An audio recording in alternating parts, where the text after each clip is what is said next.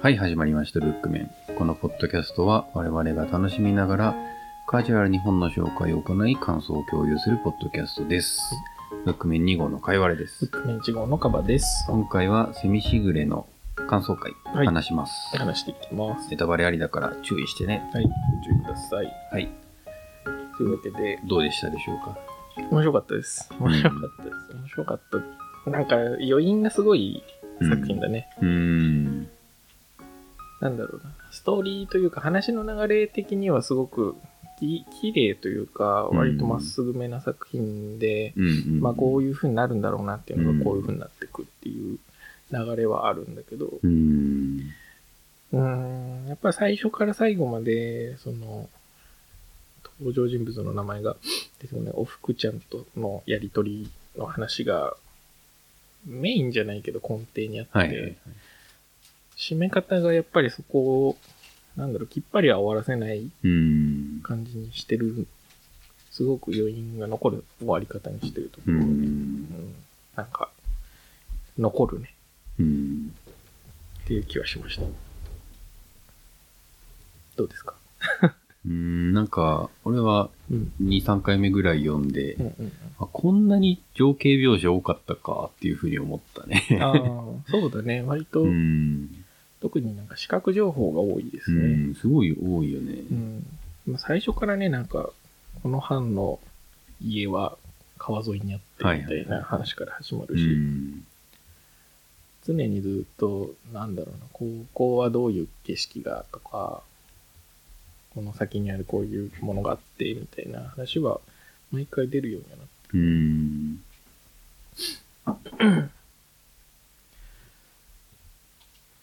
さあ、どう話そうか。ス、どう話そうかね。 トーリーを覚えてる通りを追いかけると、 まあ、久々だけど。一応ね、昨日ちょっと読み直したんであれですけど、なんか気になったところはありましたか。そうだなまあ、全体の話で言うと、子供時代の話があって、うん、で、そこから、まあ、メインになる大人になってからというか、うん、あの家が復興、半半ば復興してからの話があって、うん、で、まあ、最後はもうちょっと20年後みたいな話になるんです けど、そうだな、気になったところ、気になったところで言うと、そうですね。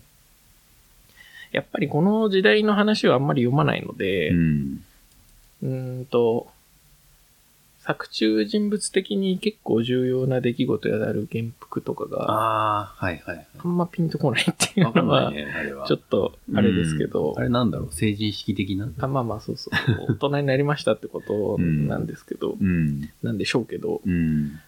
なんか、いいきなり出てきた人に、こう、貢献人みたいになってもらって、うん。涙が出るほど嬉しゅうございますみたいなこと言ってるんですけど、 うーん、なんかよくわからん確かによくわかんないねそう。どういう感じなのかっていうのが。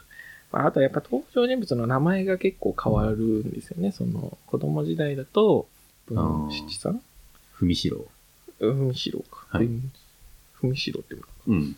これふみしろのふはみずし。ろ。ふみしろ君が、大人になって実は名前をその原服の際にね、か変えて、まあ、そこから呼ばれることはあんまないからうん。覚えてないんですけど、で、最終的に親父の名前を継いでるはずで、そうだよね。助左衛門になってたよね。うん。とか、なんかその辺の感覚が、 僕が特に海外文学を主に読んでいるせいもあるんですけど、ちょうん。っとそういうのはね、難しいといえば難しいなと。ああ、確かにね。あとは何ですかね、やっぱ藩、藩の話じゃないですか、基本的には。うん。そこもね、難しいんですよ。ああ。難しいという。あの、わかるんだよ。わかるんだけど、うーん、なんか、結局それってどういうことなんだろうみたいなのが難しかったりはするかなうん。その、あんまり歴史ものを読まない人視点の話ですよ。逆になんかすごい読んでる人からすると当たり前のことが続いてる気はするんですけど、確かに、藩って何なんだろうね。う俺ん、もよくわからないわ。なんかよくわかんないですよね。うん廃藩置県とかで聞いたことあるけ ど、じゃあ、それは県と同じもののように扱っていいのかというとおそらく違うのうで、ん。うん、とかがよくわからんといえばわからんかな。うわ、んからん。うん、そうね。難しいとこで言うとそうかな。うん。逆に言うと、まあ、メインになるのはその友達との交流の話だったりとか、うん権技の話だったりとか、うん。あとはその、藩に渦巻く陰謀に巻き込まれていく話だったりとか、うってん。いうところがまあメインの章立てになるんだと思うんですけど、その辺はあんまり違和感なくというか、うん。わかりやすい話にはなってるなって感じですね。印象に残ったシーンだとうん、どこかな、まあ最初に、あの、服と一緒にお祭りに行くじゃん。はいはい。で、その時に、えー、っと、誰だっけ世之助世之助。世之助がさらわれ て、それを救出しに行こうって言ってね、、二人でね。あのー、あれ、だ誰だっけ一平か。一平と一緒に。 ペイだっけちょっと待ってね。俺、名前があやふやだ。いや、俺も、ちょっと全然覚えてないんですけど、一平かな一平でやってます。で一平と一緒に助けに行くんだけど、その時に服を置いてくんだよね。そうね。こあこそでこで待っておろって。置いてったら絶対なんかあるって思ってたの思った思っにた、ななんもなかった。あ、これ絶対服がなんかさらわれるとかして、いろいろめんどくさいこと起きるんだろうなと思って読んでたら、しれっと普通に戻ってきて、戻ってきたら普通にいるっつって。 行くぞっつってそのまま帰るっていうね。あ、そうなんだねっていうふうにちょっと思ったよね。難しかったなあの、肩透かしは良かった。そこで言うと、そ、そこでさ、ちょっかい出してくる、なんか、悪ガキたちみたいなのがいるじゃないですか。うん。あいつら別に今後なんかするわけでもないんだよね。そうだなんね。かまあ、ちょ、ちょっとずつね、その嫌がらせみたいなのが起きるんだけど、点で相手にされないというか、うん。なんかその辺のいさかいが今後を引くのかなと思ったらそうでもなかったので、うん。まあ確かになんかそういう透かしの展開が多かったのかもしれない。うん。うーん、逆に言うとなんかその、お服が全然出てこないのにさ、うん。ちゃんとメインヒロインのすごいなとは思うかな。うん。確かにね。噂で聞こえてくるぐらいだもんね。 そうそうだし、最初もさ、出てはくるけどうん、ほぼ喋んないじゃない。確かに。が、やっぱなんか印象的な出来事で、お服ちゃんを描くことで、ちゃんと、なんだろうな、メインヒロインっていうとちょっと聞こえがおかしいかもしれないけど、ん。そういうポジションになってるのは面白いなってういんう気はした。気になったとこで言うと、うん。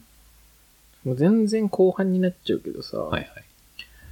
その、なんだ、子供をさらいに行ってお服と再会するじゃないですか。うんうんそこで結構さ、こっちのことを知ってるじゃん。ああ、そうだね。奥さんの名前も知ってはいはいはいるはい。し、なんか子供はまだなんですよね、とうかん言われて。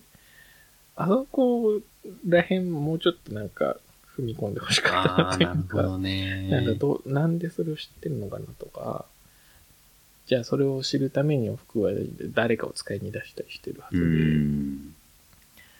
まあその辺はじゃあ誰がやってたんだろうとかがうね、んちょっと気になったな確かにあそこちょっとうん。驚くところだよね。そうねなんか主人公視点しかほぼ描かれないから、主人公が服のことが気になってるっていうのはわかるけれども、うん服はどう思ってるかっていうのが全くわからない状態で、そうそれで服がこっちのことも気にしてたんだなっていうのがうん。わかる、すごい面白いシーンだよね。そうね。まあなんか嬉しい気持ちはあるんだけど、う、うんん。そうね。やっぱお服ちゃん側の心情みたいなのを、まあ書かないからこそ綺麗な作品ではあるんだけど、うん。うん、やっぱそっちにも寄り添いたくなるなって感じはするね。うん。あとは何ですかね、気になったところ。だからお父ささんが死ぬシーンはどうですかん。あー、お父さんが死ぬシーン、死ぬシーンというか、うん。死んだ後引き取りに行くうシーンだよね。ん。あれは何だろうなやっぱ現代の価値観だとわけわからんけど、うん当時はそうなのかなと思って見ちゃうよな、 うんいや、だいぶ辛いシーンだよね、あそこは。辛いし、なんか、うん意味わかんなくないな って。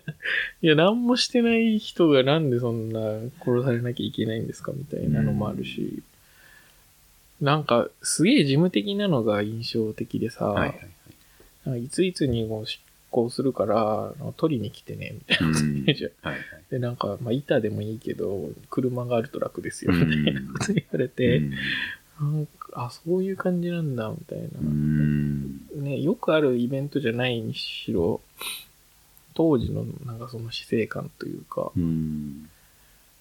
嫌だよね。親が死んだのさ、運び出す車を用意するっていうイベントはめちゃめちゃ嫌な気がするな。そうだね。まあ、全体的にそうだけど、やっぱ人が死んだり死ななかったりみたいな話がうん。あんまりドラマではないんですよね。はいなんか、その前後で起こる、その、親父が罪人になっちゃったから、なんていうんだ、い家としてのランクが下げられるみたいなのはあるし、うん。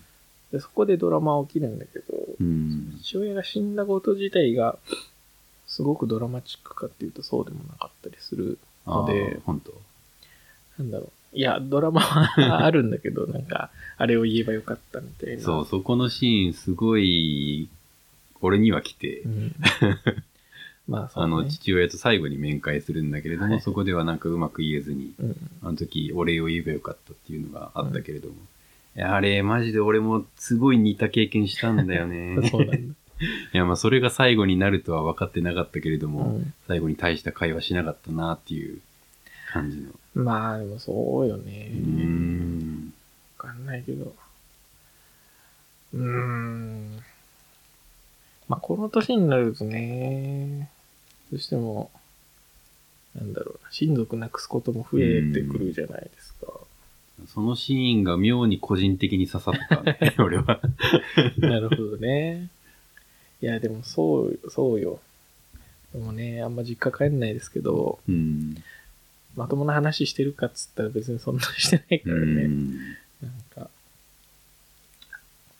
いろいろ考えちゃうよな。有名人の訃報とかを聞いてさ、うん。ああ、でもいくつ、60歳だったらそろそろか、みたいなことも考えたりするし、うん。確かになそういう意味で僕はあんまり、そういう、なんだろうな、親族をなくす経験があんまないから、うん。特に物心ついてからはほぼないから、うん。うん。ここは確かにまだ、そこまで響いてはないけうど、ん。いやー、でも、絶対なるんだろうな、今回。うんいや、だって、なくしてないけどさ、会わなくなった友達とかいるじゃん。はいはいはい。結構長いこと会ってない人。そうだね、いるいる。その人たちとも話したいことあったはずでさ、っうん。て思うと、まあ、近い感情ではあるよね。うん。それは頑張れば会えるから、なんとでもなるんだけど。うん。いや、でもそれもさ、当時の価値観的にはなんか、こうグズグズしちゃいけないみたいなうんうん感じじゃうんないあるね。いや、それきついでしょって思っちゃう よね。だってまだ15、6とかでしょそんぐらいだったね。そんな、うん。そんなってなっちゃうよね。うん。 15、6なんて。まだだって気持ちを言語化できない頃だもん。と、高校生の頃なんて全然自分の心をコントロールできないからね。ね。ムカッとしたら怒ってますみ たいな。そういうことしかできないかうら。ん。大学生でも難しいですいや、難しい。ね。最近になってだもん。なもうなんとなくできるようになったのできるようになってるかっつうと、あんまなってない気がするけどなんか折り合いのつけ方はさ、う大ん人になると上手になるよね。うんなんか、そのイライラしてるけど、なんとか我慢しようとか、うんこうしたら発散できるなとかはあるけど、それを人に伝えるとか、なんか、その、周りとうまくやっていくのに、あんま年齢関係ない気もするけど、うん。うん僕はあんまりそこは育ってないところですね。うんなんかもう34とかで すけど。信じられんな。逆に言うと我々一番最後の主人公が一番年齢近いんだもんね。そうなのかなでも最後40ぐらいだよね。そうか。 40ぐらいでしょ。確か10も違わないじゃないに。うん。逆にメインシーンなんてね、20歳ぐらい、20歳以上下ですから、うねん。 15歳ぐらい下ですから。って考えるとね、まあ、当然小説なんですけど、うん。すごい時代だなって思いますようね。ん。あれは剣道の話はどうだった剣道の話だ。うん剣道の話ね。剣道の話で言うと、うーん、思ったよりそのバトルシーンではないじうゃん。んうん剣の道の話ではあるけうど、ん。そういう意味でなんだろう、どっちかっていうと僕は人間関係の話に近いなと思ってて、うんその師匠がいたりとか、自分は何位だから上にこの人たちがいてとか、なんかそういう関係性の話が一番大きいウェイトを占めてるなと思ったかな、ん剣道の話に関しては。逆に言うとなんかどういう技がこうみたいなこと言われてもあんまピンとは来なかったけど。被験村雨 が被。験村雨が。被験村雨はもうちょっとなんか、被験っぽい名前なかったのかなっていう。いや、被験なんだろうけうど。んいや結局どういう技かよくわかわんない。かんない し、構えだけわかるうけど、ちょん。っとよくわかんない。しかもなんか1の型、2の型みたいなのありそうだ し。どうも強そうってのしかわかんなかったけど。そうね、道場。逆に言うとやっぱ他の流派とのやりとりというか、うなんか、名誉比べみたいなのがあるじゃないでうんすうか。んうんここがあんまりよくわかんないというか、うん。なんだろうな。僕も空手やってたからさ、はいはい。その流派違いっているんですよ。うん。 僕らは死闘流っていう流派でやってて、うんで、近場でやってる他の人たちは合十流っていう流派だったりして、その型の違いとかはあったんですけど、うん。別になんかそこで戦いがあったかっていうと、うん。わかんない。その上のレベルだとあったのかもしれないけど、は僕らのレベルだと全くなかったから、普通に練習試合ぐらいしかしてなかったのああ、やるんだね。やってて。うん。だから、そう、そうなんだっていう。やっぱその看板背負ってる感じがあるんだなっていうのが面白かった。面白いは面白かったかな。なんか、文四郎がすごい理不尽な形でうん。めちゃくちゃ貧乏になっちゃって、うんうん。で、その鬱憤を晴らすために、剣の道をすごく頑張る。うんで、それがちゃんと評価されていくっていうのが結構良かったな。うんうなるほど。そうか、そう、そうか。なるほどね。 僕があんまそういう読み方をしてないのかもしれない。ほんと。なんかあんまりその、なんだろうな、い家のうん攻防というか、うん。栄えたり衰えたりみたいなのって、うん。本人の預かり知らぬところで結構うん。決まっちゃうじゃないですそうなか。んだよね。あんまりそこにこう努力が生きたかっていうと、そうでもないとは思う。うんあ、ほんと。う。うんまあまあ俺はあれがあってもう剣の道をやるしかないって思ったからこそあそこまで頑張れたのかなっていうふうになるほど思うねん。だよね。あうーん。なるほど、そうかもしれなうい。ん。わかんない。ちょっと読みが浅い。いやまあ俺は結構この頑張ってる人とか才能のある人が評価される話が好きだからさ、あ、うんうん、まあ、そういう。いうふうに見ちゃうのかもしれない。なるほうん。ど、そうか。それで言うと、僕はあんまり、そうね、頑張るとかに意識がいかないタイプだから、うん意識がいかないっていうとちょっと違うな。過剰に描写されないとあんまり響かないああ、過剰にタイプ。逆にその過剰に描写されてると僕はすごく入り込むんだけど、どっちかっていうとそれってなんか客体で楽しんでるんですよね。うんその頑張ってる人を見るのが好きうん。ではあるんだけど、うん。小説読むとき、特に主人公が一人の小説読むときって、割と僕は主人公側に立っちゃう。うんうんで、ん。そうなんか自分の頑張りって僕はあんまりよくわかってないタイああ、プなのる人ほだから、そっど。ちにあんま目がいかないのかうもね。ん。面白いな。うん僕はね、頑張ったことがない、頑張ったことがないっそんてないうことはないいでしょ。 あのいろいろ言われるんですけど、まあまあし、なんか、すごく真剣に頑張ったことがないっていう感じ。本気を出したことがないというか、うん本気を、いや、言いたいことは確かにわかるな、それ。いや、そう、なんかね、すごい、嫌味っぽくなるんですけど、うん。なんだろういいろいろこう、 そその辺の思いはあって、うんなん頑張れないことへの、何わだかまりみたいなのは結構あって、うん。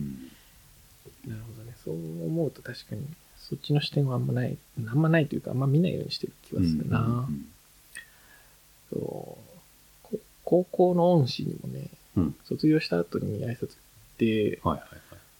お前は結局本気を出さなかったなって言われた、あ あー、そうなんだ。あるんですえよ。ー、とか、うんすごい言葉だな。それはね、僕の中で結構大きなウェイトをして、結構辛いことを言われたなぁと思ってね、当時、当時から今に至るまで結う構ん残ってるんで、うんうんいや、でも実際そうでね、うん。なんだろう僕割と器用なんですよ。うん、そうだよね。だから逆に言うと、なんだろうな。デフォで60点ぐらい大抵のこうんうとん取れるんうですよね。ん。そうするとあんま何もしないといううか、んテスト勉強とかもしたことないし、うん。テスト勉強したことがない。はい。え、マジなんなら俺受験勉強始めたの、高校3年の1月とかなの。あ、すごいね。それ60点じゃないと思うけどな。いや、まあでもトータルで言うとうね、ん。とか、だから、うんまあ逆に言うとそれが足引っ張って今あんま仕事で本気出せないとかもあるんだろうけど、うんまあね、あんまり努力を自分がするとか、その努力してる人に入り込むっていうのはね、うんできないんですよねうんうんうんうん。確かに。そういう目で見ると、僕はかなり、その辺をね、客体で見てる気がする。ああ、なるほどね。まあ俺も今はちょっとそんなに頑張ってることはないけれども、うんまあ子供の頃とかは勉強頑張ってたことはあるから、うんうんやっぱそういう時期を考えると、感情移入した時にそういう部分も見えちゃうよね。うんうんいや、確かに、そうです ね。ちょっとそこはちゃんと読みたいところだな。そうな確かにな。感情移入して、まあみんな大大抵読むとは思うけれども、うんうんその個人によってだいぶ移入の仕方が違 うんだのね。箇所が変わるんだろう。僕は、そうね。だから、どっちかっていうと、その服への思いみたいなところにすごくいい感情移入していて、うん。そこもすごい大事なシーンだようね。んなんて言うんだろうな、まあ、現代恋愛小説にありえないぐらい、こう、思いを秘めるじゃないですああ、か。確かに。僕も割とそのタイプなんだよね。はいはい。秘める。秘めるという か、表に出せないタイプ。うん。だし、そのしがらみとか、うんこれで言うと社会的なあり方とかがあると、うん。出したらおかしくなっちゃうじゃん。うん。みたいなのを先に考えちゃうタイプ。だから、すごいわかるんだようね。ん 抑圧されてる感じ。抑圧されてる感じもわかる し、なんか結婚した後もさ、奥さんと全然、なんか仲睦まじい描写とかないじゃないですか。確かにどね。っちかっていうと、その、家庭は作ってるけど、うんし、思ってるけどう、ん。なんだろうな。独立しているというなんか。かそこら辺の価値観よくわかんないよね。けどね。でもなんかそういうやり方は割と僕の現状にも近近いと言ったらあれだけど、う。うんん結構なんか似たようなスタンスではあって、うん。全時代的な恋愛観というか、だかうん。ら僕はどっちかっていうとそっちにすごい感情移入したああ、そのうで、なんだね。終わり方がすごい響いた。ああ、終わりいいよね、うんあれ。なんかあの服のセリフがすごくいいんだよな。あの、私の子があなたの子で、あなたの子が私の子であるとような未来はあったのでしょうかみたいな。あったね。あのセリフすごいいいよなーってあ思う。れすごいよね。うん。あれはやっぱり服がすごく、いろいろ経た後のだからこそ言えたセリフなんだろうし、それに対してね、それがなせなかったのが私の生涯の悔いですみたいなこと言うじゃないですか。やっぱそのあり方がすごくいいし、切ないし、後を引くなっていううので、ん。僕はやっぱ終わりが一番好きかな、い思やっーたそうだよね。あの、文四郎がさ、その貧乏な家に引っ越すっていう直前に、はいはい。服が、えーそうね会いに来るけど、文四郎とは出会えないっていうことがあって、はいその40歳の時に、あの時、実は、まあ嫁にもらってくださいっていうふうに言うつもりでしたみたいなうんうん。感じのこと言うんだけれども。いやー、あそこでもしも、むしろ会ってたとしても変わんなかっただろうなって思っちゃうとなんか、あーってなるよね。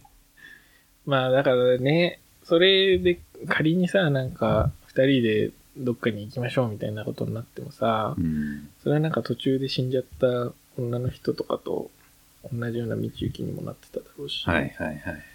とかを考えるとね、やっいぱやりーあ時の、代い的になせなういん未来っていうのがあるんですよね。やーあの女の人も印象的だよね、だいぶ。すごいよね。うなんかん。生めかしいというか。うん。そうだな、確かに。うん。いや、そうですね。いい話でした。 あとなんか割と時代、時代がかったというか、まだ昭和の頃の文学だと思うんですけど、うん。うん、あんまり性的な要素が濃く出てないのが逆に印象的だったうかな。ん、ほとんどなかったね。うんうん。なんかね、昔の文学、まああんま昔じゃないのかもしれないけど、うん。特に時代小説とかって、うん、そういうの多そうな気はしちゃうんだけど、ああ、そうか。うん、割と爽やかめというか、うん。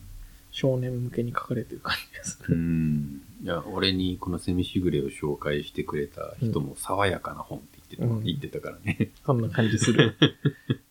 爽やか、なんか、言われた時に抱いてた印象とは違ったけど、うん爽やか感はあるわ。うん少年ジャンプで連載していい 爽やかさがある。ジャンプか。ジャンプじゃないなでも。何かわかんないけど。ジャンプラかな。ジャンプラは果たして少年向けなのかっていうのもあるけど。 まあそうね、全然、高校生とかで全然読めるし、ん。すごいいい話だな。うん。さすが有名作家って感うじですけど。んそうね、ちょっといろいろ読んでみたいな。こんな感じかな。そうね。うん。はい。非常に楽しかったです。はい。はい。えー、まあそんな感じの感想を、えー皆様からも、みな皆様からも募集しております。はい。えーブックメンはツイッターアカウントを持ってまして、すべて小文字で、ブックメンアンダーバーポッドキャストというアカウントでやっております。あるいは、えーハッシュタグカタカナでブックメン等で感想をいただいても拾っていきたいと思いますので、何かあれば、えーよろしくお願いします。はい。お願いします。はい。じゃあ、以上、セミシグレの感想会でした。さようなら。さよなら。